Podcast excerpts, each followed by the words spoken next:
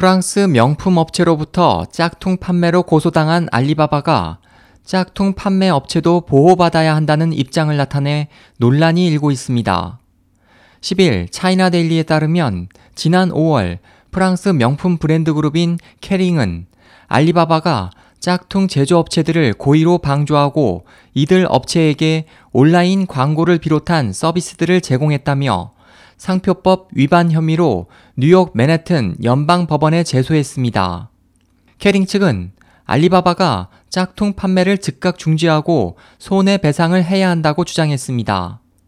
신문은 마윈 알리바바 회장이 이에 대해 캐링은 알리바바와 손잡고 일하는 업체들을 총알바지처럼 취급해선 안 된다. 패소하더라도 해당 업체와는 절대 화해하지 않을 것이라고 말했다면서 심지어 알리바바는 소송에서 지더라도 존경을 받을 것이라고 강조했다고 전했습니다. 앞서 지난 2012년에도 알리바바가 운영하는 온라인 쇼핑몰 타오바오가 미 무역 대표부의 악명 높은 시장 명단에 올라간 바 있습니다.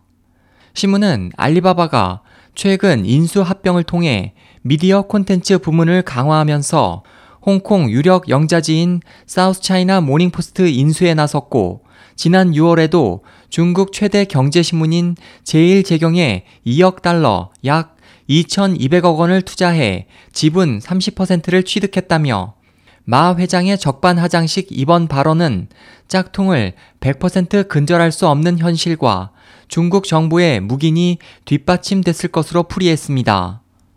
SOH 희망지성 국제방송 홍승일이었습니다.